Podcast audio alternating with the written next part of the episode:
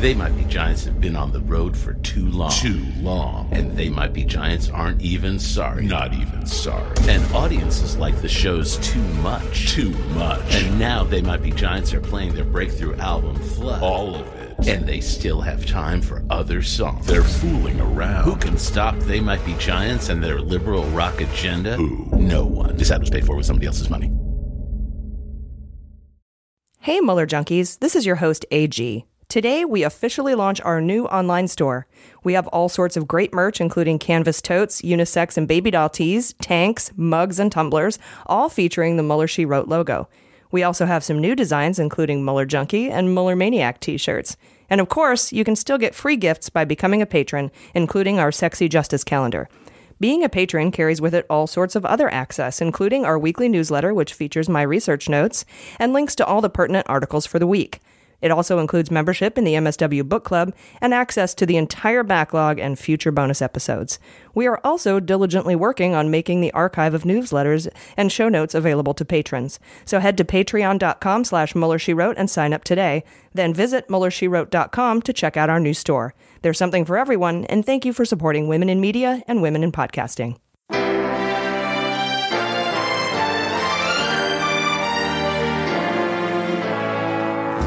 So, to be clear, Mr. Trump has no financial relationships with any Russian oligarchs. That, that's what he said. I, I, that's what I said. That's obviously what the, our position is. I'm not aware of uh, any of those activities. I have been called a surrogate at a time or two in that campaign, and I didn't have not have communications with the Russians. What do I have to get involved with Putin for? I have nothing to do with Putin. I've never spoken to him. I don't know anything about him other than he will respect me. Russia, if you're listening, I hope you're able to find the 30,000 emails that are missing. So, it is political. You're a communist. No, Mr. Green. Communism is just a red herring. Like all members of the oldest profession, I'm a capitalist. Hello, and welcome to Mueller She Wrote. I am your anonymous host, AG. I use a pseudonym because I work for Trump's executive branch, and not only do I not want to violate the Hatch Act, but he's purging non loyalists bigly, and I'm trying to lay low. So, also this week, I got an email. I think everyone in the government got an email saying, you better not violate the Hatch Act. And it included new rules, includes like, I can't, you, you know, we can't use an alias to tweet about fundraising activities or anything like that. I thought that was interesting. I hope it's not because of me. Sorry, government, if it is. um, anyway, I'm going to do my best not to violate the Hatch Act, so I cannot any longer uh, tweet out or ask uh, for any fundraising dollars for any political campaign. So I'm going to leave that up to Jaleesa and Jordan to do. Wait, so does that mean okay, so on our Twitter, for example, when we do Flip It Blue segments and we donate to Flip It Blue candidates, does that mean that can't come from our Mueller She Wrote Twitter account? Correct. Yeah, so our personal accounts will take care of that. Well, we just learned it's a new rule. Yeah, going Yeah. forward, I can't do that. Crazy. It is crazy. Mm-hmm. There's all sorts of weird new rules that didn't exist before. So- and I seriously hope I'm not the catalyst. You're but too popular, AG. No, I don't know if that's it, but uh, we'll see. Um, this is episode 42, you guys. 42. The answer to life, the universe, and everything will be in this episode. Um, with me, as always, is Jaleesa Johnson. Hello. And Jordan Coburn. Hello. And this week was epic, you guys. Uh, Jaleesa will be covering the next victim in the 2018 election interference by Russia. And Jordan is going to cover the Giuliani Lube the Truth tour, which is ongoing in every city near you. It is. He's sizing up every every week. Yeah, he is. He's, he's getting bigger. His teeth seem to be getting bigger. I don't know if that's yeah, a thing. with his confidence, his teeth enlarges. His teeth grow as he lies. He's It's a, a teeth exactly a teeth Pinocchio. Weird Pinocchio. a toothy Pinocchio. um, so, as an aside, I wanted to let everyone know why we call it the Lube the Truth Tour because that's what House Trump is doing. Basically, they're testing their base by releasing bits of truth, like the fact that Trump dictated the Air Force One letter or that Trump paid off Playboy Playmates. And he's, or, you know, that he is obstructing justice. And he's doing this because they're basically rolling the dice that Mueller will not indict a sitting president because of current Department of Justice policy, which means this will likely be decided by impeachment, which relies largely on the court of public opinion. And he also knows that Trump would lose a subpoena battle. So when Trump has to testify to the grand jury impaneled by Mueller, he will have to tell the truth or plead the fifth. And since pleading the fifth would look really, really bad, uh, he would have to tell the truth. But by then, his base will know the truth because of Giuliani, and, and Giuliani will have kind of muddied the waters so much that they will likely believe that everything Trump has done is within the law. So he's lubing the base to prepare them for the truth. That's basically why I call it lubing the truth. He just to jump in really quick. I, he's he's preparing them for the truth, but also preparing them for the lies that Trump's going to go on record saying. Mm, good point. Yeah, Yeah, yeah. And I, I wanted to leave that because I know you're going to report on that later. oh, nice. So I was, I was like, oh, should I tell? Should I bring up Oh, the lies? sorry. Yep, yep. Because he he went outside of his truthiness. Yeah. Spoiler alert. Well, even what he did last week, what I covered when he was going back and you know saying that meetings didn't occur that we know have occurred for sure this whole and if, time. And if they did occur, he didn't know, but they didn't occur, so it doesn't matter. Uh, but they occurred, and he knew. Dude, Um, talk about gaslighting. yeah, that's why I loved having Andrea Chalupa on so much Yeah. because Gaslit Nation is such a cool podcast. you guys Amazing check it out if you haven't.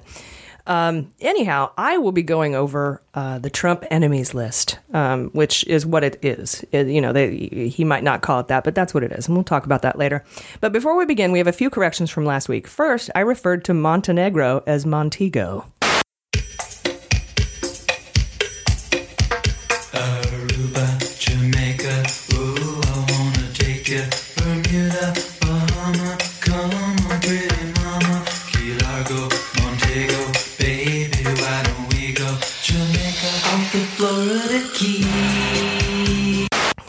Love that song. No, I don't. Also, uh, I had said Collins, uh, who was indicted for insider trading, was going to withdraw from the race. In fact, he's only suspending his campaign. So there's that. I think he's still going to end up on the ballot. And finally, I wanted to address this clip. it's just hilarious to me to watch them try to do technology.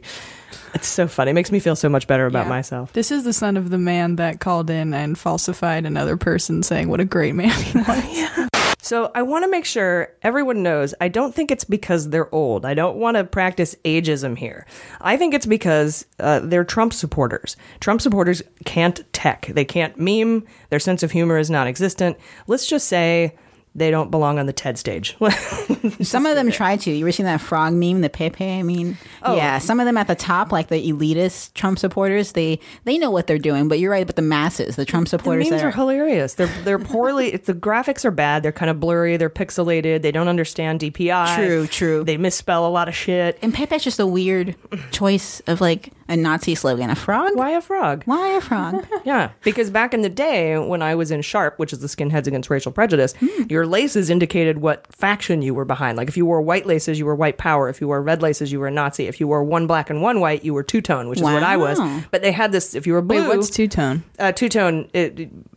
Skinheads Against Racial Prejudice. Ah, got it. Like listen to the specials and Yeah. Selecter and toasters and You like the fashion of Right. yeah, Yeah. yeah. black and white. And uh and then if you wore blue, you were neutral, and then green meant you loved frogs, which was just I don't give a shit about anything. But now it means something, and that bums me out. That's a where little they started. I like the idea of the blue laces, not giving a shit about the neutral people. I'm just neutral. They're like, I can't really take a position on Nazis. That's great. Would that be I'm, your I'm, laces? I'm gonna go blue. Good people on both sides. yeah, that's what the blue laces Yeah. were for. No, I don't know. I think they were just like I don't give a fuck. We got a minor correction on a Space Force uh, segment too. Someone said minor Space Force correction. China shot down their own satellite, not North Korea. Oh, thank you, Oh. thank you. Um, I why did I think it was North Korea? They, they can't shoot anything down. yeah, yeah. no accuracy at all, even against themselves. I should know better. China's better uh, aim. uh, finally, we have some great guests this week, including a veteran and fellow resistor, Red T. Raccoon. We have uh, David Priess. He's going to join us again to discuss his involvement in the letter from former security officials damning Trump's stripping of Brennan's security clearance. He was part of that letter. Yay. And we have a very special guest to give us a breakdown of the Manafort trial. Randall from at Randall's Animals on Twitter of nasty ass honey badger fame will be here to give us an overview of the of the Manafort trial. I figured, you know, I I remember one time seeing on the Daily Show when Jon Stewart brought Fred in from B52s to read a passage of an extremely boring book to to like make it more interesting. So I think that's kind of where we're going with this. Oh, I love it. And the Honey Badger video, I watched that so much in high school, like over and over and over again. Honey Badger don't care. So funny. nasty ass Manafort don't give a shit. I'm excited to hear what he has to say. Anyway, let's go over this week's news with just the facts. Okay, before we get into the facts, I've got a message. I got a message from the contact page of MuellerSheWrote.com from a disgruntled listener who said they can no longer recommend our podcast to Trump supporters and Mueller haters because they allege we are no longer unbiased in our reporting, which I suppose is fair, although I think we were always biased in our reporting. I was going to say, I think it's been pretty Uh, consistent. We acknowledged it pretty forthrightly. Um, and, but I support everyone's right to not listen to a podcast. Uh, yeah. We're clearly on the side of justice, and I, and I tend to think everyone knows that. I'll try to do a better job of drawing clearer lines between facts and conjecture, but I thought that's what beans were for. Yeah, yeah. But thank you for the feedback. Um, I, okay. It's hard. Yeah, it's hard not to have bias about something that we're so passionate about. So it's going to come up. Yeah, but I, I mean, it's noted. I'm not trying to pander to Trump supporters either. If we No. sway some in the process, that's dope. But mainly, we're reporting what's actually happening, and what's happening is fucked up. And the GOP sucks ass, and Mhm. they, they they just are to blame for a I lot started of my this new stuff. so- hashtag this week. Hashtag Geo please. I like it. Yeah, but we also good. take down Democrats when they're fucked up. yeah, yeah. We do. We're, uh, we're pro justice. That's what it is. Yeah, and uh, if Democrats go down in Mueller's report, I'm, I'm for it. Yeah. Um, I want the corruption gone. So, anyway, um, sorry if you're a Trump listener and you found that we're too uh, against Trump. Um, we are part of the resistance. That's what we do. Yeah. Thank you for listening, though, up until Yeah, Yeah, and reaching out. Yeah. until just now. yeah. I don't mean to be a hater. That's yeah. But I mean, I've kind of I, I've come to the foregone conclusion that we there's just certain minds we're not going to change, and I'm not going to try. Exactly. Um, I've encouraged others to stop arguing with with Trump loyalists. It just gets you nowhere. Right. Um, th- w- what was the old uh, saying? Like, don't argue with an idiot; they'll drag you down to their level and beat you with experience. Yeah, free will is powerful. I think, you know, you can preach all day to someone what you think is right and wrong, but at the end of the day, they're going to do what they want. And we have to accept that that's America. And we have laws to prevent people from getting hurt by people's bias. But I don't think our bias is harmful. I don't think we're trying to hurt people with it. So, No, we Yeah. want to save people with it. justice. Yeah. All right, so let's get going here. Monday morning, we learned that Peter Strzok was officially fired from the FBI. Now, there's been a lot of opinions on social media about this move, but let me lay out the facts. Uh, in the federal government, if you want to fire someone, it has to be for a fireable offense, first of all. And in Strzok's case, there was a thorough investigation done by the IG, Horowitz, uh, Inspector General, who concluded that while Strzok fucked up by using his FBI phone to send texts disparaging Trump, um, and that there was an appearance of bias. Uh, the IG found that Strzok's political views did not at all affect his investigatory work or his work within the FBI. The recommendation was made that he be suspended for 60 days without pay because that is the punishment all other agents in the past have received. And when a person brings a wrongful termination case against against the government, the number one thing the judge is looking for is whether or not that person was treated in the same or a similar way as others in the past who have committed the same infraction. In this case, revoking the 60 day suspension and firing Strzok is not the normal MO in the FBI. So they've created a problem for themselves by firing Strzok for an infraction that everyone else gets a 60 day suspension for. The only rule Strzok broke was using the FBI phone to send his texts, which included negative texts about Hillary and Bernie as well. He seems to hate everyone. Um, that is not a fireable offense, you guys. So I think the administration uh, has a wrongful termination case on their hands, and of course, we'll cover it. And Strzok's GoFundMe for legal fees raised over $325,000 on the first day. And what I consider the most interesting part of the story is who fired Strzok. It was Bowdich. Uh, listeners who've been around since the beginning will remember the Comey Five. Bowdich is one of the original five people that can corroborate Comey's interactions with Trump. So why did Bowdich fire Strzok? Why didn't, you know, Wray, who's the head of the FBI? Um, so I'm wondering, like, did he succumb to the dark side? Did he give a loyalty pledge to Trump? And is that why he's still there? Or is Trump pulling, like, that sadistic mob move of having Strzok fired by one of his own political opponents? Oh. I hope we learn the answer, uh, and we should watch what happens to Bowdich as the investigation presses on. Yeah, maybe they just want Strzok to be a martyr. Yeah, I was thinking that could be the third option is that they wanted to beat them to the punch and make it seem like they're coming up on the side of like what's fair instead of like being forced into something by Trump. Yeah, I don't know. But uh, what I thought was interesting this week was when, you know, how I said Strzok hates everybody equally. Yeah. There's a thing, there's a thing that's been in the, our lexicon for a long time called an equal opportunity racist or an equal opportunity bigot. You've heard Yeah, that yeah, phrase, right? totally. I hate everyone equally. Yeah. Well, when Sarah Sanders was defending Trump's use of a possible N word on a tape from Omarosa, Sarah Sanders said, you know what? Trump is an equal opportunity attacker. Like I swear to God, she was going to say she was about to say equal opportunity racist, and, and she stopped herself before she realized she was just about to call Trump a racist. Oh man, I thought that was really funny. they slip up sometimes. They almost got her. Then Monday, Giuliani started in on his weird ass, incoherent public mumbling, and Jordan's going to go over that later in the show. Uh, new mumble rap, I guess. Uh, Must be hard to rap with those teeth. Oh my gosh, That's why it's mumble rap.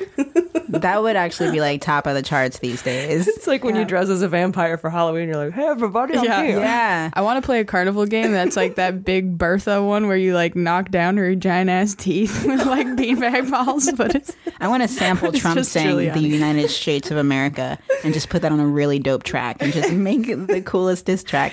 Dude, you should do a mumble rap. But, Yeah. Like, lay down a beat, do a mumble rap of Giuliani over it. To just sample all of their little Call it rants. Lube the Truth. Oh my gosh, think it guys. would be I'm on it. I'm on it. parody SNL. Pay attention. Please donate so we can raise funds for these projects. Yeah. Become a patron now so that we can make weird videos. um, also, Monday, Trump appointed a, Trump appointed judge upheld special counsel Mueller's authority. Judge Dabney Friedrich uh, from the D.C. federal court said that Concord Management, which is one of the entities that was indicted along with all the Russians by Mueller, uh, he denied their motion to have the case dismissed on the grounds that Mueller's appointment is unconstitutional. This has been tried multiple times by Manafort specifically that I'm thinking of. Uh, and the courts keep denying their motions, thereby upholding Mueller's authority to investigate Russian interference. So, remember last week when Roger Stone aide Andrew Miller held himself in contempt by refusing the grand jury subpoena, and Joyce Vance came on and told us that she that um, he did so because he was teeing up to appeal Mueller's constitutionality. Well, that appears to have happened. Um, he they have filed an appeal to the um, second highest court in the land, uh, D.C. I think appellate court. Um, and this appears to be the vehicle that the conspirators are going to use to have Mueller's authority challenged in higher courts. He filed an appeal to the D.C. appellate court. That, yep, I was right. Look at if I just read my notes, all, all will become apparent. Uh, and this could go all the way to the Supreme Court. And it's their way of having the Supreme Court hear arguments that Mueller's appointment was unconstitutional. So keep an eye on that. Oh my goodness. Then we got Kava. What's his name? Kava Khan. Kavanaugh, Kavanaugh. Wrath of Khan. There we go. Yeah. it's just going to suck if that does go to the Supreme Court because this guy is going to be a big part of that if he gets through. He's going to have to recuse himself, or I'm going to be mad. He wouldn't be on that court though. Supreme Court, Well, no, the second to the highest appellate one. court. Yeah, no. the- But if the yeah. But if appellate it court that- refuses to hear it and it goes to the Supreme Court, and Kavanaugh has been put in, but we're going to go over. Uh, I think there was there's a good stalling tactic that that comes up later in the week for for not appointing Okay, Kavanaugh. okay. So we'll talk about that too. But I predict that the court will side with Mueller on this one. Um, so put some beans on that. yeah, it's fucking ridiculous. Just let it go. then just let it go. so annoying. Now I have frozen stuck in my head. Um, uh, then there were more Omarosa tapes this week, and we've, we've gotten a lot of questions about the legality of her recording people in the White House and the Situation Room specifically. DC has single party consent, just like New York does, meaning it's not illegal to record a conversation without telling the other person you're recording them. And it's also not illegal to record inside the White House unless you're recording classified information. It does place national security at risk because foreign adversaries can hack that device and listen to the room, but it's not criminal.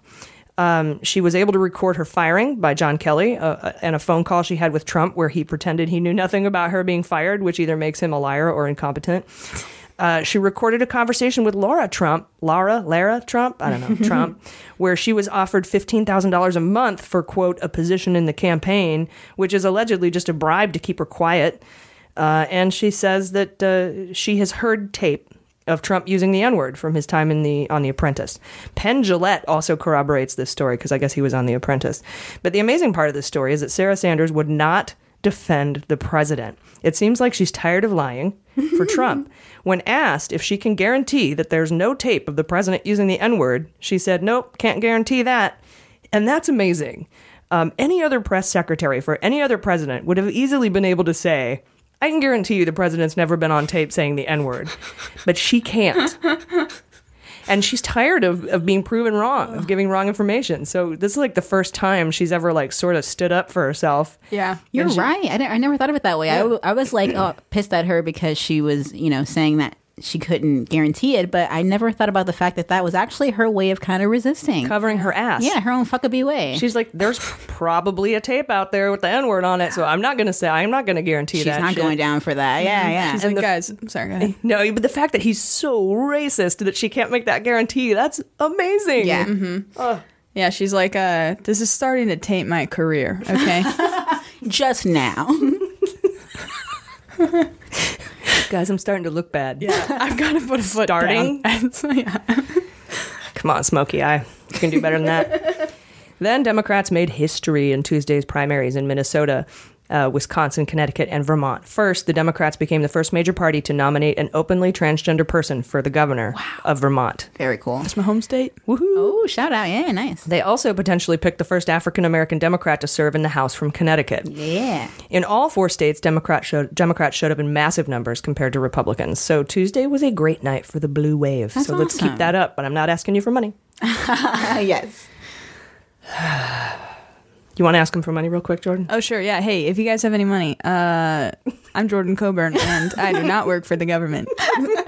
And uh, what's what's the site? Flip Uh, it blue. Flip it blue. Swing left, actually. Oh, Swingleft.org. If you want to uh, donate directly to our most important races in the country, you can do that. Uh, You can Mhm. donate to uh, candidates directly on their websites. You can, you know, there's a lot you could do. Yeah. You can phone Mm-hmm. bank from your Patrons. house now, from your cell phone, I hear. Yep, you can do that. Yeah. And part of patrons. Yeah, part of our donations that you give to the pod, if you're a subscriber on Patreon, get donated to Flipping It the House Blue. and By- by Senate. Jordan. By me specifically. Yes. And Jaleesa. And me, Mhm. This Jaleesa Johnson. Yeah, I- we I- share the burden 50 50. Yes. It's not a burden, it's a great thing. It's an 50-50. honor. Yeah.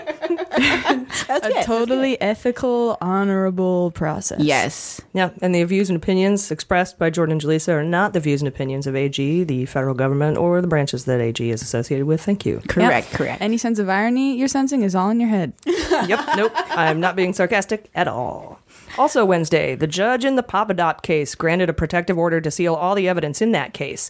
His sentencing is scheduled for September 7th, but his fiancee, Simone Mangiante Papadopoulos, went on TV saying that Papadop was considering withdrawing his guilty plea and blowing up the whole plea deal. Uh, and they also asked for a lawyer to represent them for free.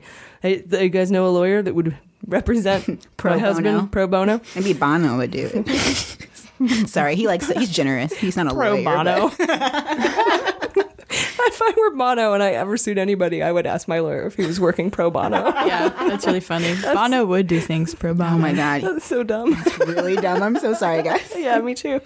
Um, anyway, if Papadop withdraws his plea, he'll just be putting himself in the same boat as Manafort, and things will go very badly for him. It seems his proffer maybe wasn't that great, and he might uh, get a stiffer sentence than initially thought. That's what I was kind of thinking to begin with. Um, but and maybe he was looking for a way out because of that. Either way, um, either that or he he maybe he sees the clues uh, the clues that Trump will pardon Manafort and wants to roll the dice. I don't know. Uh, but this Friday was the deadline for the government to make a sentencing recommendation, and at 8 p.m. on Friday they filed their recommendation, and he they want him to serve zero to six months. So it looks like his proffer was better than I at first was thinking. Uh, though the sentencing recommendation indicated that Papadop wasn't very forthcoming until he was shown all of his own emails and text messages. Oh yeah, I did write that. he withheld a cell phone he used to communicate with Mifsud until his fourth and final proffer session. Additionally, the record shows that at the time of the interview, Papadop was attempting to secure a job within the Trump White House. I think he was like deputy assistant secretary to some treasury, I don't know, some dumb thing. Uh, so he had an incentive to protect Trump and minimize his role uh, as a witness. Totally. but they got him, and they're only recommending zero to six months. So whatever he has must be important. mm-hmm. Then Wednesday, a Rolling Stone article came out saying that documents have revealed a successful cyber attack on a California congressional race, and Jaleesa will be covering that for us in Hot Notes. Oh yeah. The big story Wednesday was the stripping of John Brennan's security clearance and the solidification of Trump's enemies list and the fallout uh, of that decision. And I'll go over all of that later in the show. That was crazy. it's scary. Yeah. On to Thursday. Several senators, including Dianne Feinstein, that's DiFi, uh, Senator Leahy and Senator Dick Durbin wrote a letter to Chuck Grassley, the Republican chair of the Senate Judiciary, that there are documents indicating Trump's nominee to the Supreme Court, Kavanaugh, misled the Senate Judiciary Committee in 2006 when he said he had no knowledge or communication about post 9 11 interrogation techniques or warrantless wiretapping of Americans. The senators say the documents are currently committee confidential and wrote to Grassley to make the documents available to the full Senate and to the American public. If there is proof that Kavanaugh lied in his confirmation hearings, the Senate and the public deserve to know about it. especially if he lied about something as controversial as torture and war- warrantless wiretapping. So please call your representatives and your senators to hold the nomination of Kavanaugh until these documents are made public.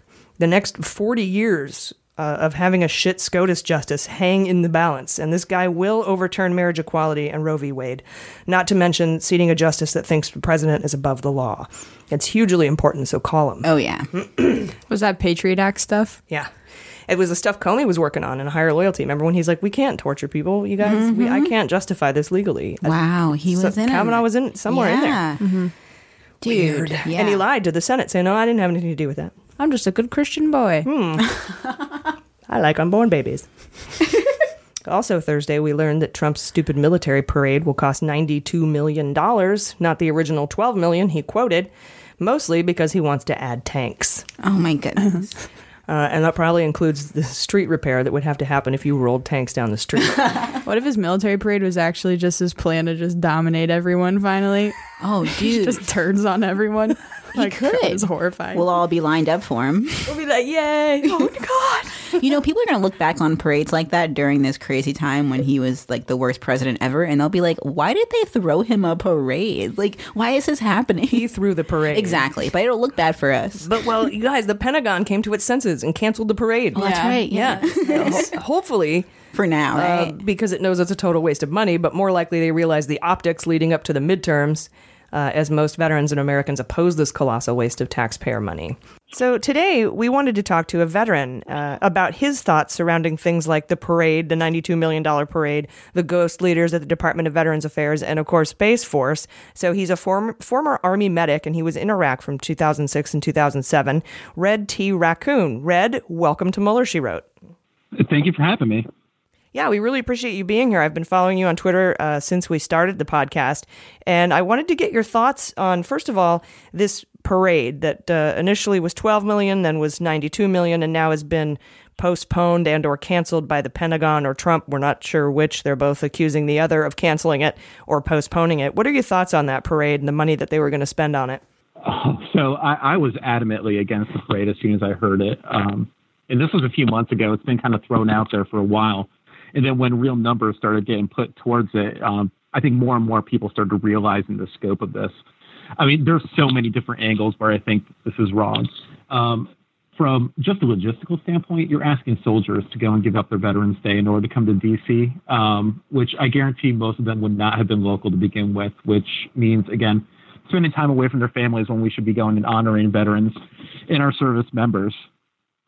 Secondly, the, the visuals in regards to this are just astonishing. Um, this is what dictatorships do. Um, authoritarian regimes go and have parades of this nature. Um, I understand that, you know, again, we have local parades that we honor veterans. Um, that's completely different than having military aircraft and military uh, equipment rolling down um, through Washington, D.C. And then the most important thing, and I think the thing that really bothered me the most, is that amount of money where originally, again, you said it was $12 million, and then it ballooned up to $92 million. And through my advocacy with veterans and kind of learning more and more about the, the VA system itself, that money can be utilized in so many better places to go and help out our veterans or even just our active duty service members too. Um, there's a lot of challenges when it comes to budgets, when it comes to veterans. Um, that money definitely could be used elsewhere. And unfortunately, I don't think it's going to be. I think that, I mean, Trump even put a tweet out yesterday in regards to just buying more jets, not knowing that jets cost a lot more than $92 million. But it just shows how um, cavalier he is with our tax money. And it's definitely something that I'm glad got postponed. I'm hoping it actually gets canceled.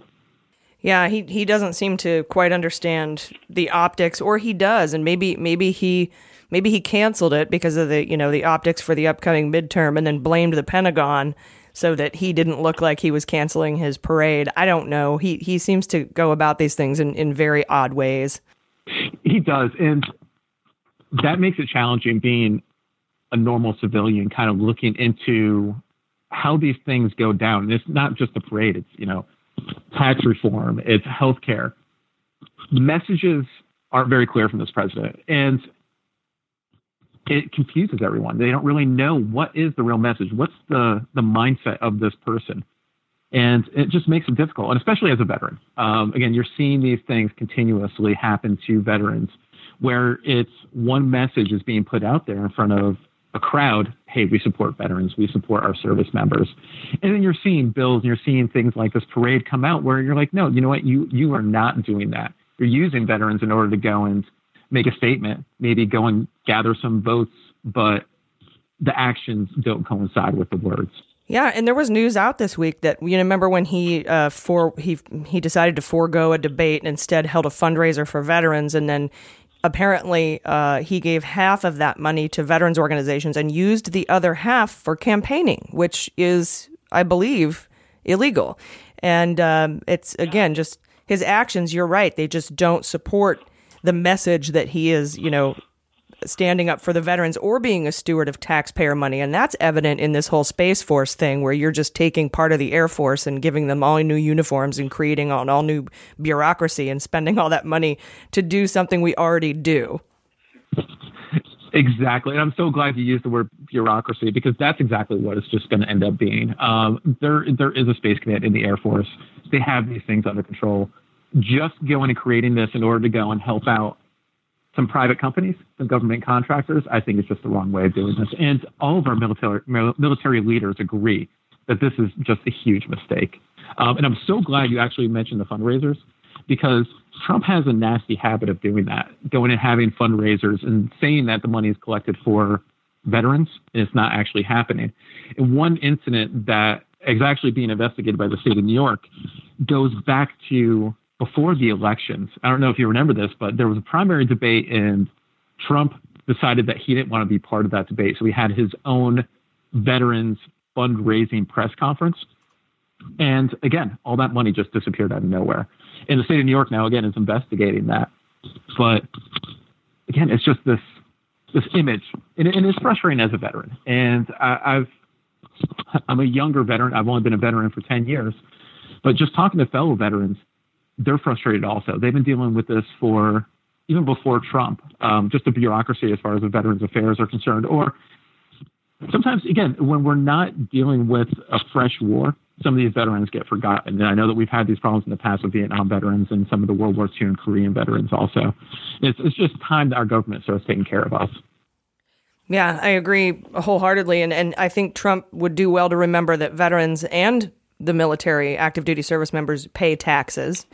And to have those tax dollars be used for something like this parade or or uh, you know having a, a, department of veterans affairs that apparently is uh, being run by this group of three guys at mar-a-lago uh, without who have no oversight um, you know which is completely out of the norm uh, is is is very frustrating to veterans. I'm a veteran; it's frustrating to me, and most of the veterans that I speak to. Although it's hard to gauge the actual um, support or non-support among veterans uh, for for this kind of stuff. So there's a I, I do run into a lot that uh, support Trump like full like full throttle, and I I can't under I can't quite understand where that support comes from.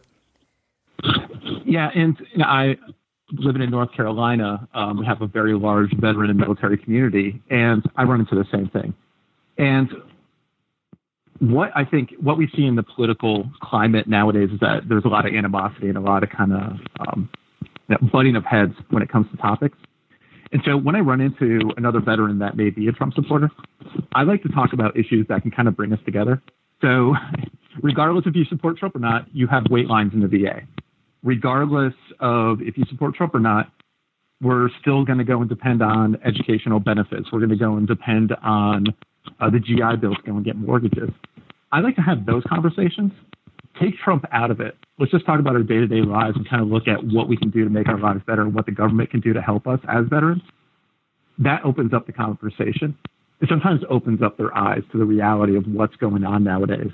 Um, that $92 million price tag associated with the parade opened up a lot of eyes. Um, just knowing the disrepair that we see, just even within the Veterans Affairs itself, which kind of leads us into a kind of scary proposition when we talk about the Mission Act um, that was recently signed. Yeah, uh, and I agree with you. When I end up talking to veterans who are Trump supporters, there's that there's that way in where you where you find things that affect all of us, regardless of, of the administration, and uh, you know, open up the conversation from there. And a lot can be learned. And I, I think that that also probably applies to the bigger picture, whether you're a veteran or not, to to find out and speak when you speak to Trump supporters or at least independents who who don't have a you know, who don't resist. You know, we can find our common ground and and move forward from there. Exactly. Um, and that's what I try to do a lot on social media. And I know sometimes, uh, some days I'm better at it than others, but sometimes diving into these really hot topic issues, people want us to go and do that because that divides us even more. There's a lot of things that we can agree on that aren't as white hot. You know, let's go and take a look at some of the smaller issues that we all can agree on and kind of tackle those to kind of bridge you know, between the two sides. And then afterwards, now that we've kind of laid some groundwork down in regards to kind of seeing eye to eye, let's go and start tackling some of those tougher issues. And that's the beauty of veterans issues is that we can go and do that. Everybody wants to support veterans. It's finding the right way in order to do that without sacrificing the care that they see. Yeah, I agree 100%. And uh, I thank you uh, very much for your service. And also thank you for joining us today. This has been um, really great to speak to you about these, about these issues and, um, and also the, the wider understanding of how we can open up dialogue with, with those who'd be willing to listen. So I appreciate you coming on today, Red. No, I appreciate your service. And again, I appreciate you taking the time to speak to me and hope to get, do it again soon yeah, we'll keep in touch. I'm sure there's going to be more veterans issues that come to the forefront, and we'd love to have you back on again. there definitely will. it doesn't end, does it? No, it doesn't. All right. Well, thank you very much. You have a great, a great rest of your weekend. Finally, Thursday, the Wall Street Journal reported that Cohen struck the hush money deal with Stormy Daniels after the Access Hollywood Grab Them by the Pussy tape came out. Hmm. the source of this story has said that Cohen wasn't really into the idea of paying her to keep her quiet when the idea first came up in September, but changed his mind, saying he was open to deal in October when the Pussy tape came out. pussy tape. this shows clear intent to affect the outcome of the election, uh, making this payment, in my opinion, and probably in a lot of legal opinions, an illegal in kind campaign contribution that went unreported. So, oh, totally. Watch that because I think he's going to be in big trouble. Mm-hmm. Beans all over that one. Beans. Yeah. All right, guys, we'll be right back. Hey, Mueller Junkies. Thank you so much for supporting our show and supporting women in podcasting. I need to ask you for a quick favor that will not cost you a dime. Please head over to Apple Podcasts and give us a rating, and then subscribe. That simple act goes a long way to helping us get the word out about the Mueller investigation, and more importantly, it expands our efforts to flip Congress blue in November. And don't forget, follow us on Twitter at Mueller She Wrote to be automatically entered to win a PlayStation 4. Don't ask. Thank you so much for listening. We would not be here without you. All right, welcome back. Hot notes. Okay, this week, Jordan has an update on Giuliani, but first, Jaleesa has a report on the next target of Russian interference in the upcoming midterm elections. Jaleesa? Oh, yeah, thank you. So on Wednesday, Rolling Stone reported on yet another cyber attack against a Democratic candidate in the 2018 midterms. This time, the target was Dr. Hans Keirstead, who finished third in one of California's congressional primaries on June 5th. And over the past year, the FBI has been investigating a series of cyber attacks targeting Keirstead, who just happens to be an opponent of Rohrabacher, aka Putin's congressional bitch. So, you know, motive. Oh, Rohrabacher. Yeah. So whoever's been Sounds trying- like a Muppet name, doesn't it? It does actually. I'm Mr. Rohrabacher. blah, blah, blah, blah. I like saying it. I had to repeat it like five times this morning just to like get it out. Rohrabacher. Bacher. Barker. There we go. Bach, bach, bach.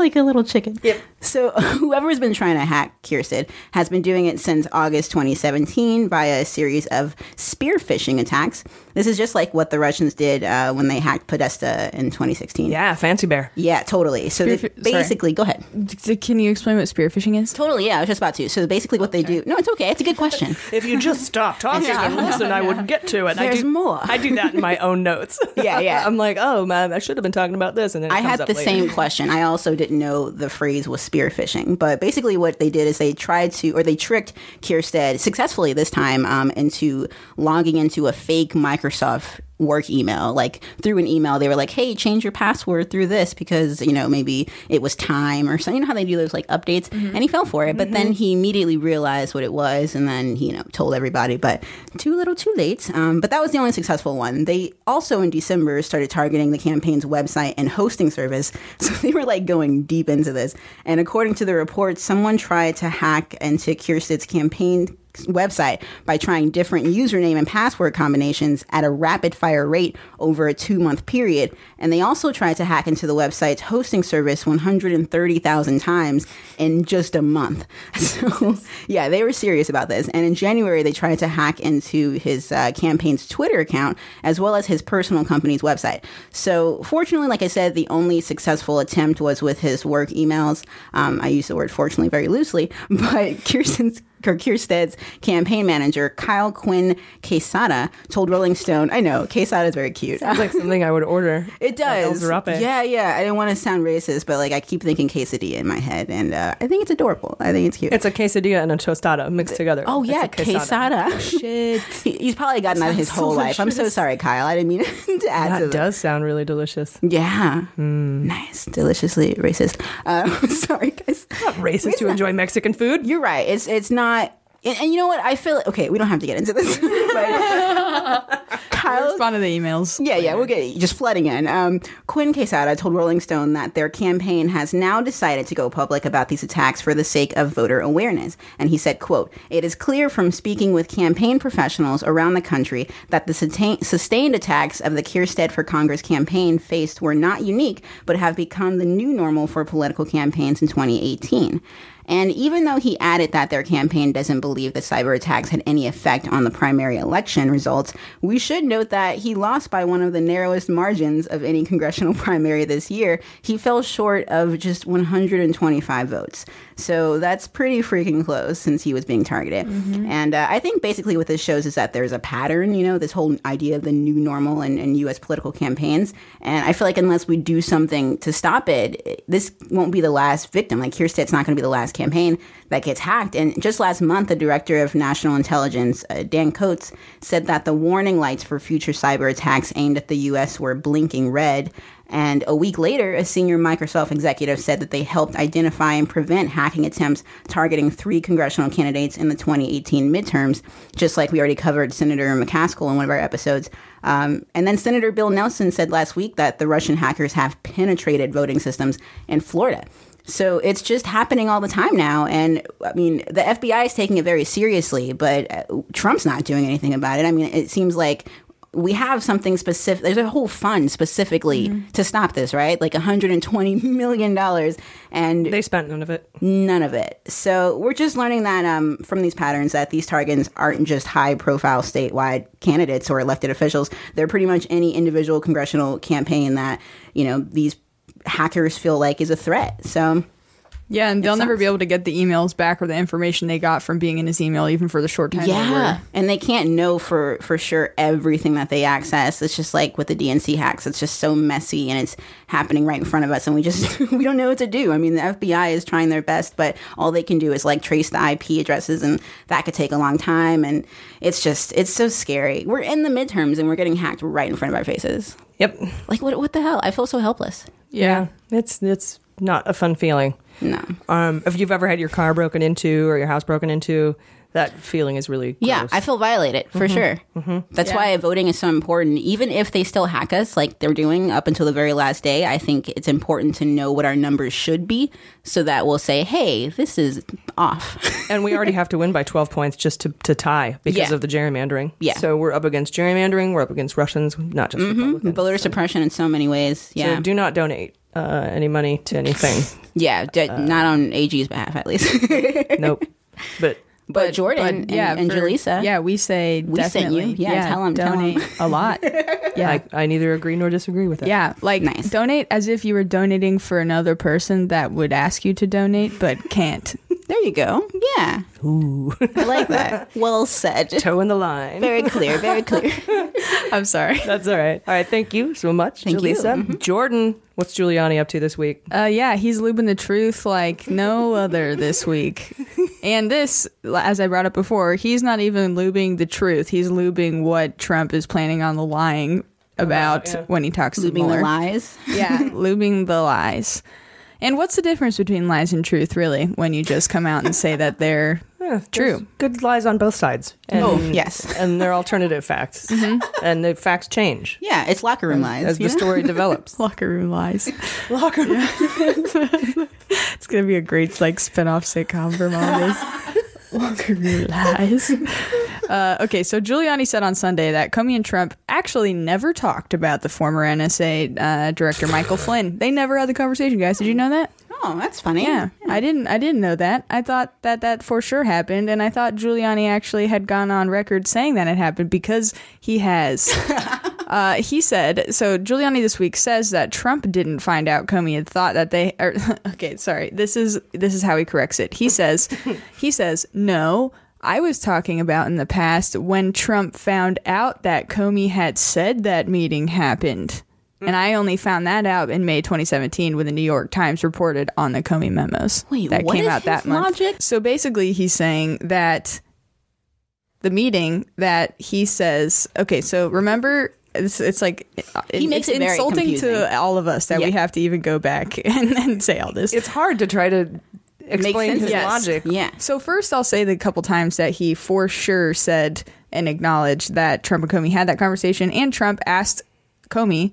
That was when he asked him. He's a nice guy, What- Exactly, right? Okay, yeah. so so on July eighth, he told uh, he told ABC's This Week that Trump had asked Comey to give Flynn "quote unquote" a break during a February 2017 meeting in the Oval Office. So that's one time he says it, right? Right. So now what he's saying is that no, actually, he didn't tell him that. What I was saying is that Trump learned about Comey saying that Trump told him that. So Comey lied, and then Trump found out about Comey's lie, and then they responded. exactly. Comey's a liar. Exactly. Okay. okay. And- Yeah, and, and he's also said stuff like, "Well, no, I didn't say that. What I was saying is that that's a possibility of something that could have happened, or so you know, oh some my weird goodness. thing." Exactly. So now they're trying to go back, erase what actually happened and what he already acknowledged happened, and say, no, Trump wasn't talking about what he had said. I wasn't talking about what Trump had said. I was just talking about what Trump had said. He heard that Comey had said, Trump had said to him. Whoa. And you're not even like exaggerating. No, That's exactly what he's trying to say. Yeah, he's just d- dragging his base around in this fucked up merry-go-round of lies.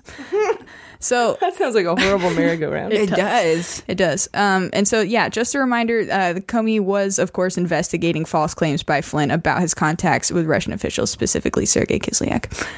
He's also a cameo star on Russian television. So, Oh my gosh. Michael Flynn, that is. and Kislyak, they all are. Wow. So, okay. He goes on and says ABC. He he like he's on he's on CNN and Jake Tapper is like, "What about this stuff that you said on ABC?" Right? References that. That's what I just told you about. Uh, and then he says, "I never." Giuliani responds, "I never told ABC that." That's crazy. Never said that. I said that is what Comey is saying. Trump said. I have always said the president denies it. But not only did he say, not only did he say that to ABC back in the day that Trump had told Comey to let it go, basically. Right. He also told Fox that in July. And this is what he said in the interview. The obstruction thing is crazy, Giuliani said in that interview. Quote, he had a right to fire Comey. That's what it's all about. He had a right to say to Comey, give Flynn a break. There's no investigation at the time. And not only that, he didn't tell him, don't investigate him, don't prosecute him. He asked him to exercise his prosecutorial discretion because he was a good man with a great war record. So he gives explicit, explicit accounts of No, exactly he didn't mean what. that though. Yeah. What he meant was, What are we gonna do? I don't, I don't even know what he the meant. ball's in our court. We are being so abused right now. like mm-hmm. we need to do something. This is crazy. It's like not. It's beyond gaslighting. It's like. What is this? Is it, is it fascism? Is it is there a word for this specifically for what they're mm-hmm. doing mm-hmm. with the media? I feel like it's Yeah. It's not what we're doing. it's like they're doing something else. No, we're the media. We're the we're, yeah. Honestly, like even with like how you know bizarre we can be, like it, we we try to report consistently, and they do the exact opposite. They are like actively reporting things in a weird, you know, backwards, like trying to. they're muddying the waters Yeah. so that when impeachment happens, uh, all the Trump base is just completely confused and they just still support him. Yeah. that's, that's super confusing. Yeah, Dude, I don't think it fucking sucks that they even give him the airtime because honestly, I know that there's a benefit, a certain benefit to it because it corroborates claims of obstruction of justice and Right. lying to, you know, fucking everyone. But it, and honestly, they get so much ratings from Giuliani going on their shows and stuff. But every time he goes on, he's doing more and more and more damage to the idiotic base that actually listens to what he we says. We would turn him mm-hmm. down, right? Mueller She Wrote, we wouldn't let Ju- Julia No, if he ever wanted to. I don't No, think I he wouldn't, no. but yeah, Yeah. just because I feel I'm like you not have a choice, right? You have a choice. Yeah, I'm not- I, I guess I'm not suggesting that they literally don't let Giuliani on, but it's It's like still problematic, though. You're right. Yeah, it's he's saying things that like your reaction, you know, sort of a more I don't want to say like just out yeah, just Yeah, outraged. That's just how I felt too. It's like we report stuff and we laugh about it and we riff about it and whatever just to try to just like to stop from crying. But Yeah. But this is so infuriating. It's like not even funny. It's insulting It's- on so many levels. Yeah, all, so much of this is not even funny, but this is it- it's just so disastrous. It's completely disastrous. That's the most basic thing that started all of this was him telling Flynn to let this go. Hmm. And And, they now won't he's even trying to circle back and say that that didn't happen. They're Fuck pulling the rug from underneath this whole thing. So sorry, I me and Jaleesa were talking of each other a lot because we're very passionate about this. It's very upsetting, but that's that's basically all the lube, the lube the truth update I have this week. Uh, I'm sure there'll be more next week. Yeah, Our high notes are so sad. They're not very hot. Sad notes. Sad notes. They are sad notes. All right, so this week, um, Trump made an idiot move by stripping former CIA Director John Brennan of his security clearance. This highly political move was announced by Sarah Sanders in a statement in the press room. She also announced that the security clearances of other political opponents were being reviewed, including Clapper, Comey, Hayden, Susan Rice, Sally Yates, McCabe, Bruce Ohr, Peter Strzok, and Lisa Page. So during Watergate, um, the second article of impeachment for Nixon was about the abuse of power, and it included the creation of Nixon's enemies list. The main difference uh, is that Nixon had the sense to keep it secret, whereas Trump is doing it right out in the open. Uh, it became clear this week, as the week progressed, that Trump decided to make these moves right after the Helsinki summit with Putin, uh, as indicated by the date on the memo released this week. The memo came out this week, but it was delayed, dated July 26th. That indicates that he, he intends to release the news as needed to distract us from other news. And that's not conjecture. It was until uh, this week in the Washington Post, it was reported that a White House aide has confirmed Trump made this decision in July, and the decision to take this step uh, was made this week to divert attention from nonstop coverage of Omarosa's book and her recordings. Uh, they go on to say that there will be further revocations of clearances that will be strategically released for the same purpose. Even more shocking, Trump told the Wall Street Journal in an interview that he revoked Brennan's clearance because of the Russia investigation. and we found out, although Giuliani will say he didn't. Right. But then he did. But then he was only saying that he thought he could have, but it wasn't real. Uh, and then we found out through tweets that Russia knew about this plan two days before it was announced, uh, which indicates to me that this was discussed at the Treason Summit. Russia knew that Trump was going to do this. The backlash following the announcements by Sarah Sanders was swift, and it included a letter released by William H. McRaven, a retired Navy admiral that was the commander of the U.S. Joint Special Operations Command and oversaw the Navy SEAL raid in Pakistan that killed Osama bin Laden. So this is an untouchable motherfucker, and his name is McRaven, which is awesome. he wrote this Dear Mr. President, Former CIA Director John Brennan, whose security clearance you revoked on Wednesday, is one of the finest public servants I have ever known. Few Americans have done more to protect this country than John. He is a man of unparalleled integrity, whose honesty and character have never been in question except by those who don't know him. Therefore, I would consider it an honor if you would revoke my security clearance as well, so I can add my name to the list of men and women who have spoken up against your presidency. Like most Americans, I had hoped that when you became president, you would rise to the occasion and become the leader this great nation needs. A good leader tries to embody the best qualities of his or her organization. A good leader sets the example for others to follow. A good leader always puts the welfare of others before himself or herself. Your leadership, however, has shown little of these qualities. Through your actions, you have embarrassed us in the eyes of our children, humiliated us on the world stage, and worst of all, divided us as a nation. If you think for a moment that your McCarthy era tactics will suppress the voices of criticism, you are sadly mistaken. The criticism will continue until you become the leader we prayed you would be. Whew. Hell yeah. So sexy. But the backlash didn't stop there with McRaven. In the two days following the announcements, over 70 former intelligence officers and leaders have come forward denouncing Trump's enemies list. We have one of those former CIA officers with us today. We've had him on the show before. Please welcome David Priess. Hi, David. Good to have you back. Hello again, AG. It's uh, it's good to be back, but I'm, I'm I'm saddened that it's come to this and that I have to be back to be talking about this. Frankly. Yeah, it's it's kind of it's pretty outrageous. Um, so uh, tell us a little bit about this letter uh, and why you signed it. Sure. Well, what happened is after the revocation of John Brennan's security clearance. Uh, w- and we still don't know exactly why. The first statement officially from the White House was it was because of his erratic behavior. I've known John Brennan for 20 years. Erratic is not in the top 100 list of adjectives I would put with him. Um, it's because he was saying nasty things about the president. But then the next day, the president comes out in the interview with the Wall Street Journal and says, well, it's all these people who are involved with the rigged witch hunt. Uh, either way, it wasn't about the actual justification for holding a security clearance, which is does he need it? If he doesn't, he shouldn't have one. Or has he done something to violate the terms of the security agreement? And there was not a single word about that. In the wake of that, most people saw that virtually every former director and deputy director of the CIA, Republicans and Democrats alike, people who have served across administrations, came out with a letter saying that this is not the right thing to do for national security a number of other people saw that who did not rise to the level of the director or the deputy director of CIA or to become a director of national intelligence and said, Yeah, we feel the same way.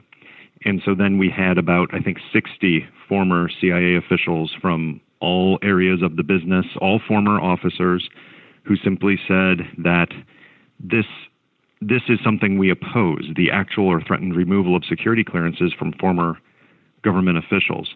We made clear that in signing the letter, we don't necessarily agree with the words Director Brennan chose or the way in which he expresses them. That is irrelevant. The point is, it's his right to say those things because that is protected political speech.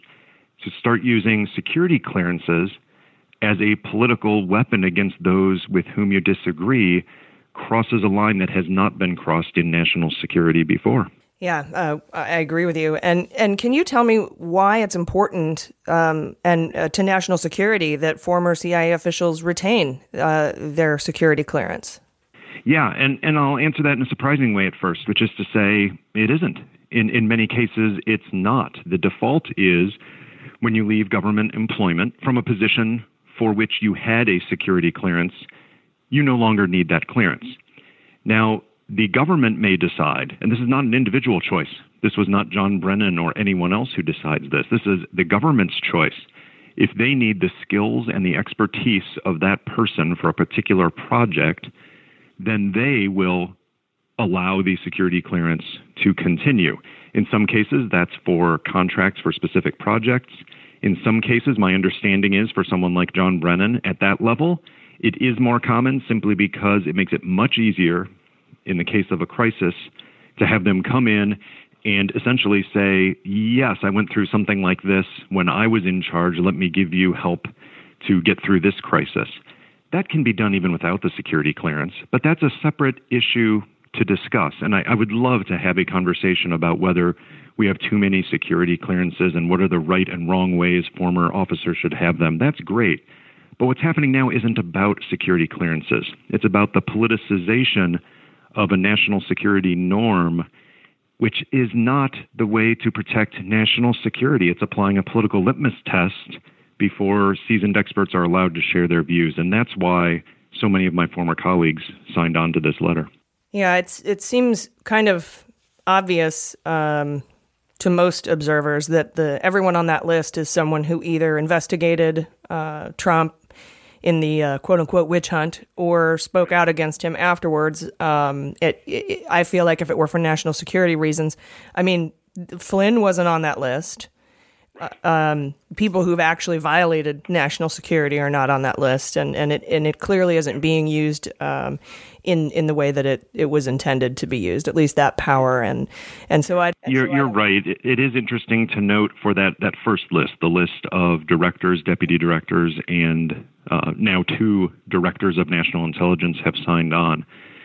Many of them are people uh, who were on that list that was put out by the White House of people that they're reexamining the security clearances. What's odd about that? Many of them were Republican appointees. Many of them were Democratic appointees as well, but many of them were Republican appointees to the extent that it is directed at people who are likely to either testify or speak out about the quote rigged Russia witch hunt quote. Mike Hayden is an odd one to have on that list because he left office when George W. Bush left office and was a critic of President Obama on many national security policy issues. He had nothing to do with the intelligence surrounding the Russia investigation.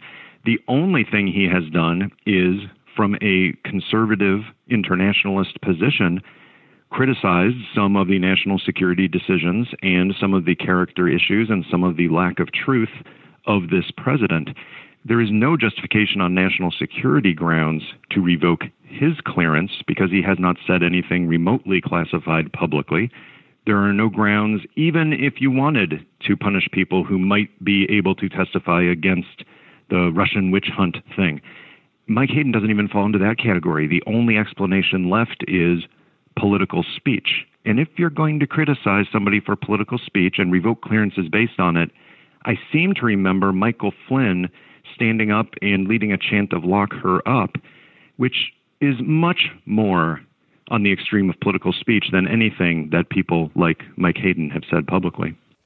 Yeah, that's a really good point. And um, I don't know, it just seems to me that once Trump finds out he has like an unfettered power, like his pardon power or this revoking uh, security clearances, he just seems to use it over and over again. Like he just becomes kind of almost like addicted to that ability to to do these things unilaterally. It's it's yeah. And the the metaphor that I heard recently was the scene from Return of the Jedi when Emperor Palpatine, the Dark Lord, uh, starts using the Force lightning against Luke Skywalker, and he gets so obsessed with using it that he loses his ability to understand what's around him. He gets blinders on, so much so that Darth Vader can lift him up. He's still shooting Force lightning out of his fingers, and he throws him down a reactor shaft and he explodes.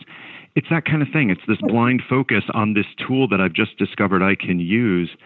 The odd thing with this one, though, AG, is it has been reported from the White House that the whole idea of this was to change the narrative, that the narrative was Omarosa and the tapes she had, and maybe, just maybe, there's a tape of the president using the N word.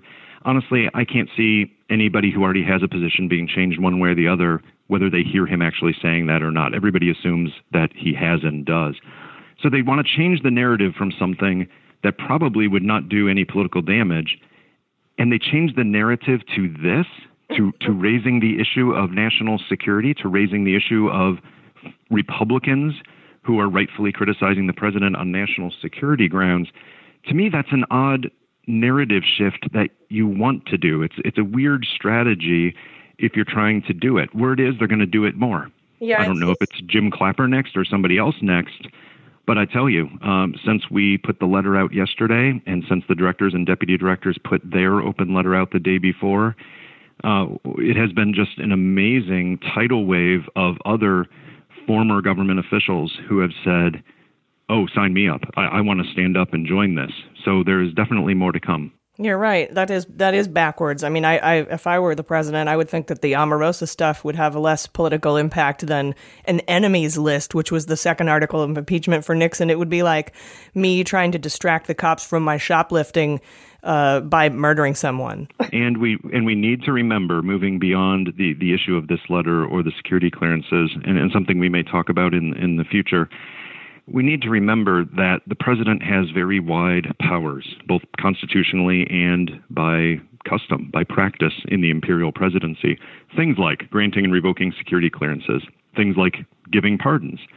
But that does not mean that presidential powers cannot be abused. And Richard Nixon had an article of impeachment specifically about abuse of power. Not saying he couldn't do some of the things he did because those are presidential powers, but if you're doing them for a corrupt intent, that can be an article of impeachment. And the president seems to either be oblivious to this or he seems to not care about that prospect and he continues doing these things for perceived short term advantage. Yep, it seems to be all about corrupt intent. Well, David, thank you again so much for joining us uh, and and telling us about uh, why you felt uh, compelled to be a signatory on this letter with other CIA officials. We really appreciate it. Thanks for chatting with me. Bye bye. Bye bye.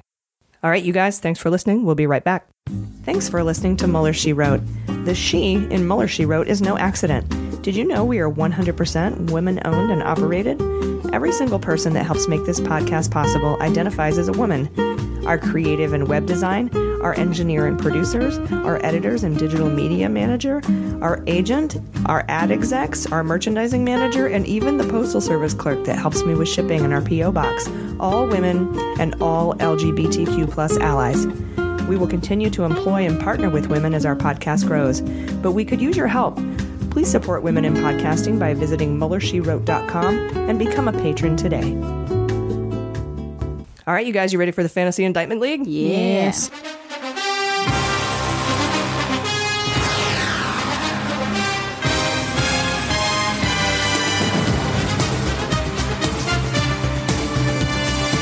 All right, you guys, this week I'm keeping my same picks, which are Cohen, Butina, Junior, Kushner, and Arando Russian. So I'm not changing. I still have the same reasonings. Uh, they're not going to do any of the, you know, uh, Stone or collusion indictments until Right. until they get Miller or something. I don't know, and that could Yeah. go to the Supreme Court. I don't know how they're going to do it, uh, but I don't think that Stone or Assange or WikiLeaks or any anybody like that's going to be indicted yet. So I've got Cohen, Butina, Junior, Kushner, and a Russian. What about you guys? Um, I'm gonna throw Broidy in the mix again in my top five, just because he's popping up, and I know that the, so far they only have him for like uh, influence, like you know, selling selling influence, but that's probably the same thing they'll get Cohen for. So I feel like that could be another one whenever they do get Cohen. Was Cohen in my top five? Well, now I want to add him too. All right, so you got Cohen, Broidy. Yeah, and then I had a Kushner, Junior, and uh, I can't remember. I think a Rando. Yeah. Yeah, yeah. All right, we'll go with that. Okay, I'm doing Mifsud. Oh. Yeah. I'm just I just kind of forgot about him for a while and he really should be indicted He really obviously. should, yeah. So that I don't know why they're holding out on that. Yeah, I wonder don't why. Because they They'll can't probably wrap him? him up in the entire collusion uh, indictment, like bonanza. Oh yeah, yeah.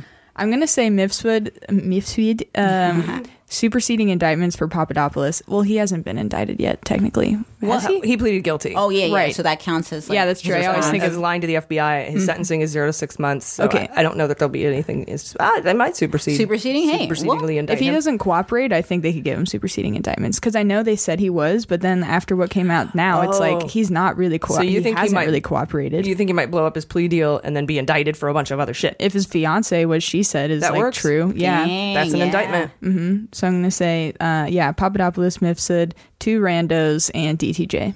Nice. All right, cool. Uh, junior, yeah. All right, cool. Well, we've got all that set. Please go to our Friends of Justice uh, Facebook page. Um, you can access that by being a, a patron, um, and you can play our Fantasy Indictment League. It's not gambling. um, and uh, you become a patron by going to patreon.com slash Mueller She Wrote. Um, for as little as a dollar, you get all that stuff. So Oh yeah, good stuff. we. Uh, ooh, we have 903. You guys, we are 97 away from our 1,000 patron goal. That is amazing. I think we can get there in two weeks. Yeah. or one week. Maybe. We should do something cool when we hit a thousand. Like sometimes, like just throw them a little. We'll have a party. Yeah, there we go. Um, we'll also change the goal to two thousand. Yeah, we'll then, yeah, we'll then definitely up the do goal that. to 2000. yeah. Uh, that will be a thing. Uh, but none of that money goes toward any campaigns. Um, No, no, no, not at all. all right, are you guys ready for sabotage? Yes.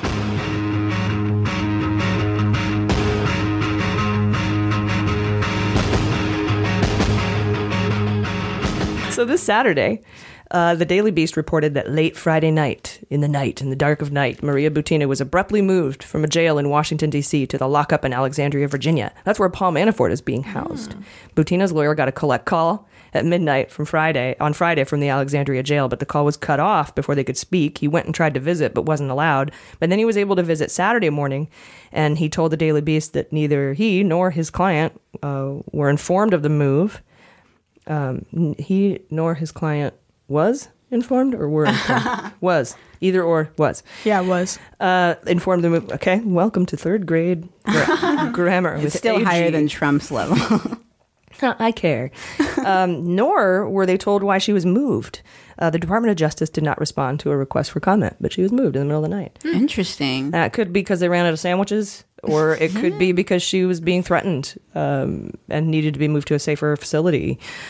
I don't know. Wonder, I, yeah. yeah, I really wonder too. Or closer to her trial, or maybe um, coming up under Mueller's, Mueller's umbrella, and that's where he wanted her. I don't know. I don't know. Could they be wanting to call her to the stand? No, that's stupid. Prosecution is done. Yeah, they would take her from anywhere, really. Uh, Wait, is defense done too? Yeah, defense rested. Damn. Yeah. All right, you guys. Uh, there was another big thing. Late breaking news this weekend. The New York Times reported that the White House counsel, Don McGahn, has been cooperating extensively with Mueller's obstruction inquiry. this pleases me to no end. Yeah. We predicted this back in episode, I think, eight or 12. Ooh. And then we talked about it again in 14. Remember how I said that they have the same lawyer and they're probably not Mhm. testifying Exactly. to Congress because they're, per- they're cooperating with um, Mueller? And Mueller was like, don't tell Congress anything because if you do, then Trump will know. So, That's so valid. I remember. Yeah, yeah, yeah. so don't testify in Congress to the public. You come talk to me. And I think that that also could indicate that, anyway. nice. Uh, according to a dozen current and former White House officials and others briefed on the matter, McGahn has shared detailed accounts about the episodes at the heart of the obstruction inquiry, including some that investigators would not have learned otherwise. He's spoken with investigators three times, totaling over 30 hours over the past nine months, describing Trump's furor toward the Russia investigation. Furor, furor, furor nice. uh, fervor, um, verve toward the Russia investigation, uh, and ways in which he urged Trump urged McGahn to respond to it. The this information includes Trump's comments and actions during the firing of Comey, and his obsession with putting loyalists in charge of the Mueller probe. Uh, like Benczkowski. McGahn was involved in Trump's attempts to fire Mueller and to get Sessions to unrecuse himself. McGahn was in the room, and we reported this when Trump asked Rosenstein, Are you my guy? McGahn was there. This is huge, as lawyers usually claim attorney client privilege, but it appears McGahn is willing to go out of his way to help special counsel to save his own ass. It's amazing. And it's important to note that McGahn's lawyer is also the lawyer for Bannon and Priebus, as I was stating before. So I wouldn't be surprised if they are cooperating fur- furiously, fervently, verve, This is crazy, though. This is huge. as well. So put some beans on that. Yeah. Now, I don't think that changes my fantasy indictment league. No, but it's so validating. What has it been like? Ten months since you called that? Yeah, something like that. We're January. usually that far no, it was behind. Like, it was like seven, seven months ago. It was like yeah, January. Mueller's always ten months ahead of us. Is what it is. All these people that are losing loyalty, do you think they just really thought he was going to get away from it until now? I don't know, man. They're like, oh, now this looks bad. They couldn't have thought this would be what it was. No way would they sign up knowing it was this risky. They just probably thought they'd get away with it. Is what it seems. I don't Yeah. know. But if McGahn helps, I'll go see his tribute band.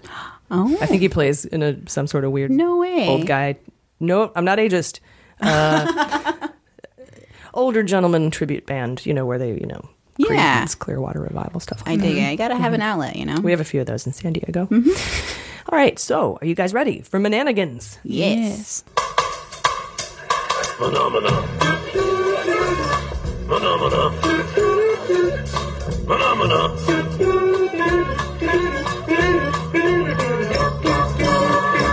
Okay, I'm so excited. Last week we had a brief discussion about Paul Manafort. Let's roll that clip. Get David Attenborough to just narrate in Manafort. Or the honey badger guy. Paul Manafort don't give a shit. Oh my gosh, that'd be great. Paul Manafort don't care. well, guys, one of our fans reached out to Randall of Randall's Animals. That's the guy who recorded the original nasty ass honey badger video that has 87 million hits on YouTube, and he agreed to help us recap the Manafort trial this week. So let's take a listen. Oh my god. So Paul Manafort is on trial for 10 counts of bank and tax fraud. This is only one of his trials. The next one's supposed to start September 17th, and who knows how many more trials he's going to have with all these open investigations going on. Now, a long time ago, he worked for a Putin guy named Yanukovych or Yakamachevich or Hubichikakov in Ukraine. And this guy was a total asshole. Manafort made $60 million and set up 31 foreign bank accounts so he didn't have to pay taxes. Oh, what a dick.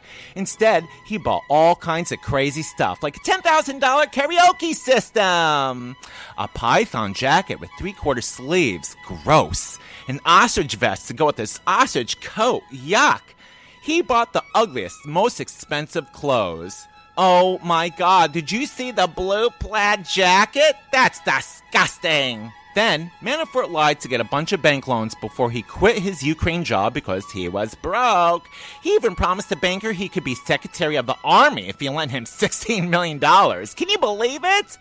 But then the FBI raided his house at 4 in the morning and the judge made him wear two ankle bracelets. Not one, two. Oh, how fancy. His first trial has been cray cray, and they called all the bankers and IRS agents and a guy from the Treasury who all said Manafort hid money and lied. But then his deputy, Rick Gates, testified. Oh my God. And Rick Gates cheated on his wife four times and stole about $700,000 from Manafort. Also another dick. Then there's crazy Judge Ellis.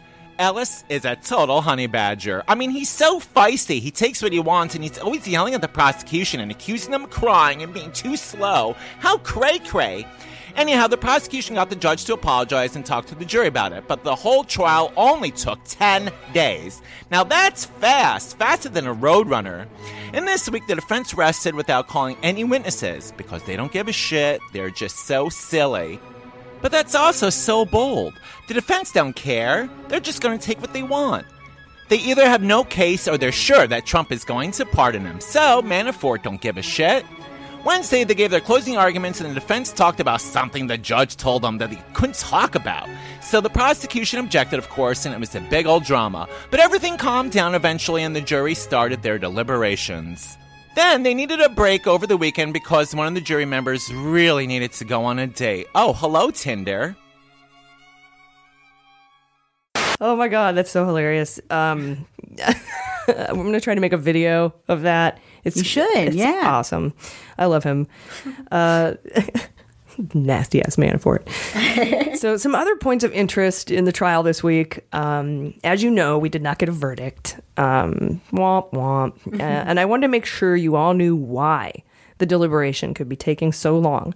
So Thursday, the jury gave a note to the court asking four questions, and among those questions, they asked about uh, uh, bank fraud. They asked about what a shelf company is. They asked to clarify what reasonable doubt means, and then they asked for a copy of the indictment, which is, I think, the important question here. Um, and it, it is probably indicative of why they're taking so long to come back with a verdict. The judge refused to give them a roadmap of, of which evidence belongs with which count in the indictment. They were basically saying, Can you give us the indictment again and tell us what of, of these 500 pieces of evidence goes with each charge? And the judge said, No. You guys figure it out. You have all the stuff. You have the indictment. You have all the evidence. So it's been left to the jury to put that puzzle together. Wait, that's really stupid. And that would presumably take a really long time, but it could also be protecting the verdict. Um, I think we can expect a verdict early next week, but that's why it's going to take so long. They ha- they're going to have to figure out what e- evidence goes with which charge. My prediction is he will be found guilty on at least 10 of the 18 counts. But if just one juror refuses to convict, that would lead to a mistrial via a hung jury. But then the trial could be retried with a different jury, or the prosecution could just give up. But I don't think it'll come to that. I really think they're just working to put together that roadmap of evidence with the charges of the indictment. Uh, and another interesting note, as told by Randall, uh, the defense rested without calling any witnesses. Uh, most experts seem to think this is normal. It seems to me Manafort thinks he will be pardoned. He has a couple of clues from Trump, including his Alphonse Capone tweet, um, comparing Manafort's treatment to that of the uh, infamous mobster with syphilis, and Trump's uh, flirtation with pardoning Rob Blagojevich. He was indicted for selling a political position. He was trying to sell Obama's seat Wow. uh, after Obama became president. And as we know, one of the charges against Manafort is the squid pro quo, where he tried to sell a position in the Trump administration to Calk in exchange for $16 million in bank loans. finally, the judge says, uh, "Well, I mean, uh, if you think about it, uh, before I go on to what uh, what the uh, additional thing that the judge said about the jury, uh, I mean, if you're pardoning Rob Blagojevich or tossing around the idea of pardoning Rob Blagojevich for the exact same crime that Manafort's on trial for, that to me is like a huge signal. Mhm. And he's probably just sitting there, like, just like Manafort don't give a shit. Yeah. Uh, he's like, I'll get, I'm going to get pardoned. So I'm not calling, we're not calling any um, defense. We're certainly not calling Manafort to the stand because anything he can't say can be used in his upcoming Mhm. other trials. Yeah. so you just don't want him talking. It's all pointing towards a pardon. But wouldn't that start like a domino effect of Trump having to pardon everyone that goes down for this? I don't know. Um, it would definitely be politically bad. Maybe I don't know. Maybe I don't not. think he'll care about Pop It Up. I'd be like, fuck you, dude. Fucking turn on me. you even though you did a bad job, you still turned on me. I can't even say your name. Yeah. I, I think the fact that they even asked for that roadmap is good news because to me that kind of sounds like he's definitely guilty of something. We just need to cross reference exactly what you're charging him for so we Oh, can yeah. make a ruling on that specific Yeah, point. he's basically it's to me it says he's guilty of all these things, but what charges are those associated with so we know what to convict him of, which charges to convict him of. Interesting. Hmm, I don't know. We'll Yeah. see. Uh, hope hopefully they're able to put that puzzle together. Um, finally, the judge says he will release some of the se- remember the sealed sidebar conversations um, we Mhm. talked about uh, with Joyce Vance. He says he's going to release those to the public. Wow. Uh, but he will not release the names of the jurors for their own safety, um, as Ellis says that he himself has received threats over the case. yeah, because he's a dick. He's like, I didn't think people would be so in, into this trial. I'm like, are you kidding? It's okay. So what what kind of death threats? He didn't go into detail, I'm guessing, right? Did he say death threats? he I- didn't just say death threats. He just said oh, threats. just threats. Okay, I thought I, I mean, read maybe death, death threats, somewhere, but that was probably just like a weird blog. But Yeah, so he has protection from the marshals. Um, Good, good. But the jury doesn't, and so uh, you know, CNN's like, "What are their names?" And they're like, "He's like, I'm not going to release that." Mm-hmm. I suppose he's probably getting threats from not liberals. oh yeah, that's what I assume. I was wondering if that was the Yeah, like if you find him guilty, I'm going to kill you. right, right. Yeah. whatever. Stomp, stomp a country mud hole in your ass. I think is a popular. Yeah, it's just I, I don't know if it's common for for liberals to to do that too. To like I I can't think of many. I'm sure they probably can think like conservatives can probably think of instances, but we don't normally say things like that, right? Like we don't threaten. We're we're not usually violent. Is that like a Yeah, we generally don't fault? have the, generally don't have the guns. Yeah, that too. But I, I I mean, I think guns are okay for protection. But yeah, we don't. It's not. We're not really big on that. No, we don't have a history of that for sure. There was that one time, I guess, when those people like started bombing things. Yeah, it's what was that called? There are exceptions. Yeah, and the, what during like the sixties? Well, there were labor uprisings. Right. Um, there was a French Revolution. Christopher um, Dorner, Bolshevik. the one that shut all the cops and claimed it was doing it for the people. Yes. Yeah, we don't. We don't. We're not perfect.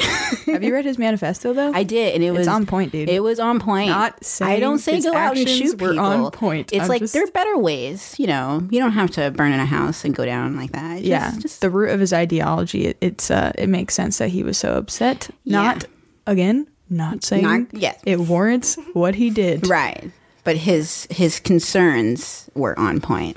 Yeah, Yeah, yeah, yeah, He was really close to it too, so that kind of messes with your head. yeah, yeah. He was talking about his experience and all the messed up things that he saw. Mm-hmm. Yeah, it's crazy.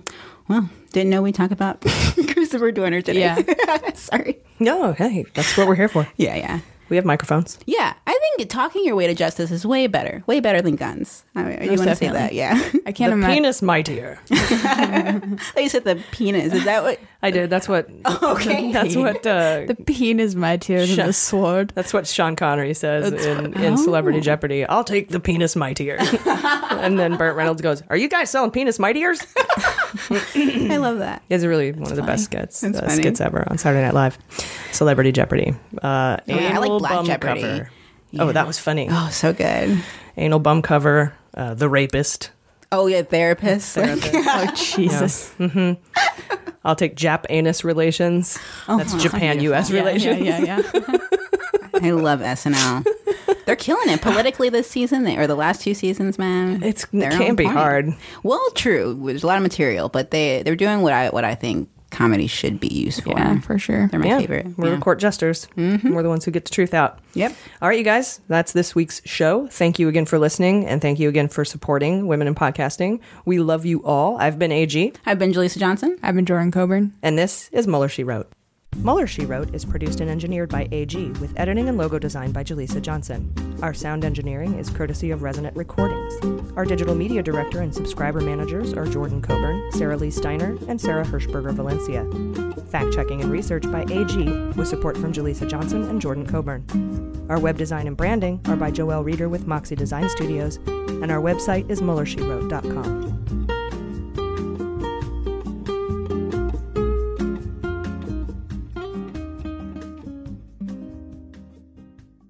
Hi, I'm Dan Dunn, host of What We're Drinking with Dan Dunn, the most wildly entertaining adult beverage themed podcast in the history of the medium. That's right, the boozy best of the best, baby. And we have the cool celebrity promos to prove it. Check this out.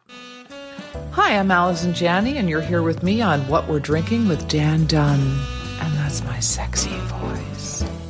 Boom. Boom is right, Academy Award winner Allison Janney. As you can see, celebrities just love this show. How cool is that? Hey, this is Scottie Pippen, and you're listening to the Dan Dunn Show.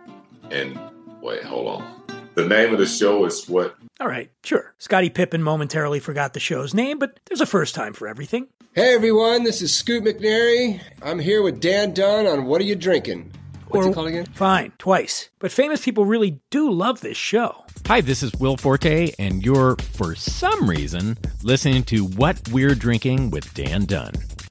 What do you mean for some reason, Will Forte? What's going on? Hi, this is Kurt Russell. Listen, I escaped from New York, but I couldn't get the hell out of Dan Dunn's happy hour. Please send help. Send help? Oh, come on, Kurt Russell. Can somebody out there please help me? I'm Dita Von Teese, and you're listening to What We're Drinking with Dan Dunn. Let me try one more time. Come on. Is that I'm right? sorry. What we're No, it's amazing. It- Is it's it amazing. though? It's just- Is it right? Ah, that's better. So be like Dita Von Teese, friends, and listen to What We're Drinking with Dan Dunn, available wherever you get your podcasts. MSW Media. Hi, this is Jon Cryer, and I am hosting a new seven part true crime podcast called Lawyers, Guns, and Money that'll challenge everything you think you know about U.S. covert operations and presidential misconduct. From Jack Bryan, the director of American PSYOP, comes the incredible true story of John Mattes, a newly sworn in Miami public defender in the 1980s who has found himself completely in over his head. I step off the plane, and there is a van with a couple guys with Uzis. And one of them in broken English said, Welcome to Bogota, John. Mattes's first felony defendant has been arrested for having a machine gun and tells Mattes a dangerous secret. He was shipping arms into Central America on behalf of the CIA. As a first time lawyer, I want to act like I know what I'm doing. But with the help of a Colombian drug smuggler, How much money the CIA raised by hitting up drug dealers? A lot of money, millions of dollars. an Alabama mercenary, They were prepared to die to the last man. I saw this in them. I saw the fire in their eyes. And they made me their war chief.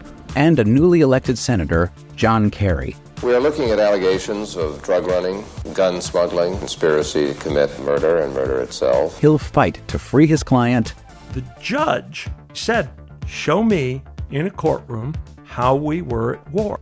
Expose an illegal war being run by the White House, I mean, I wanted him involved, but I didn't want to be on record as doing it. and somehow stay alive in the process. I just escaped a kidnapping by the CIA in Costa Rica. This is Lawyers, Guns, and Money. So you have a man in an Armani suit standing in the bow of a boat with a rocket launcher and says, If I lose sight of you, I will launch. You will be vaporized. Available everywhere starting October 29th, or get it ad free and early starting October 22nd at lawyersgunsandmoney.supercast.com. There you'll find bonus episodes along with exclusive content. Subscribe now.